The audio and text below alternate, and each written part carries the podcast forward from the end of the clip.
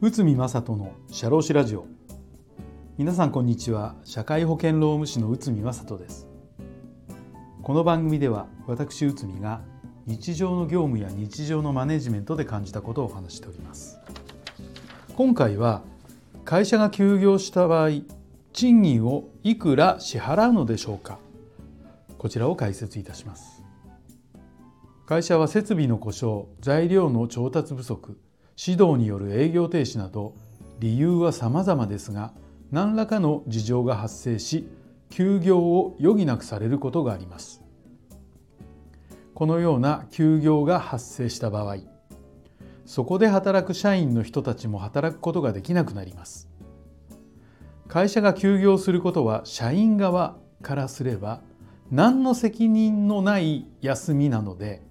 休業が発生し働く機会を奪われてしまった社員に対して賃金が支払われないのはおかしいです。会社側の都合で休業が発生した場合その休業期間中の賃金の請求ができるかという点が問題になりますが会社都合の休業の場合には社員などに対し賃金の全額を負担しなければならないのそれとも賃金の6割を支給すればよいのかどうしたらよいのでしょうか賃金全額を負担しなければならない場合と6割で良い場合の違いについて見てみましょう。賃金を全額負担しなければならない場合はまあこれは民法536条2項の債務者の危機負担等ということでちょっと読みます。債権者の責めに帰すべき自由により債務を履行することができなったできなくなった時は債務者は反対給付を受ける権利を失わない、まあ、こういうふうに書いてあるんですけど分かりやすく言えば会社の責任で労働者が労務を提供できない場合には労働者は実際に働いていないとしても会社から賃金をもらう権利があるということです。ここで会社の責任とは具体的にどのような場合を言うかということなんですけどこれは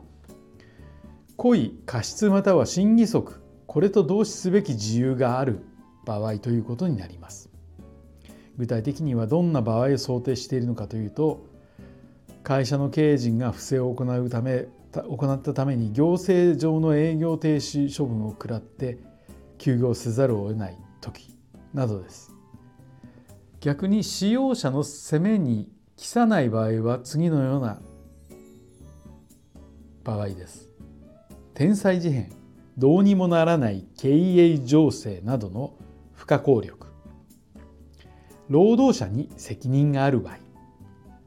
つまり休業といってもいろいろな理由があるというわけで多くのケースでは結局のところ会社の経営責任を問われて責任の全額支払いを求められる可能性があるかもしれません。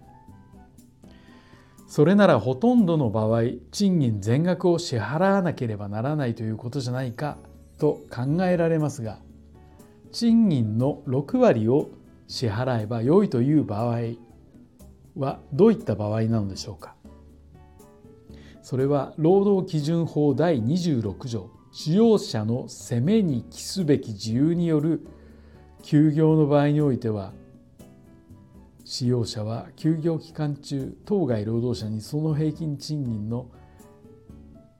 100分の60以上の賃金を支払わなければならないというふうになっております。どこが違うかというと使用者の責めの程度が異なるということです。混乱が生じるところなので就業規則で明文化し取り扱いを行い運用化運用をルール化することをお勧めいたします。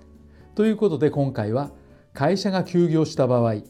賃金をいくら支払うのでしょうかこちらを解説いたしました。はい、えー、本日もお聴きいただきありがとうございました。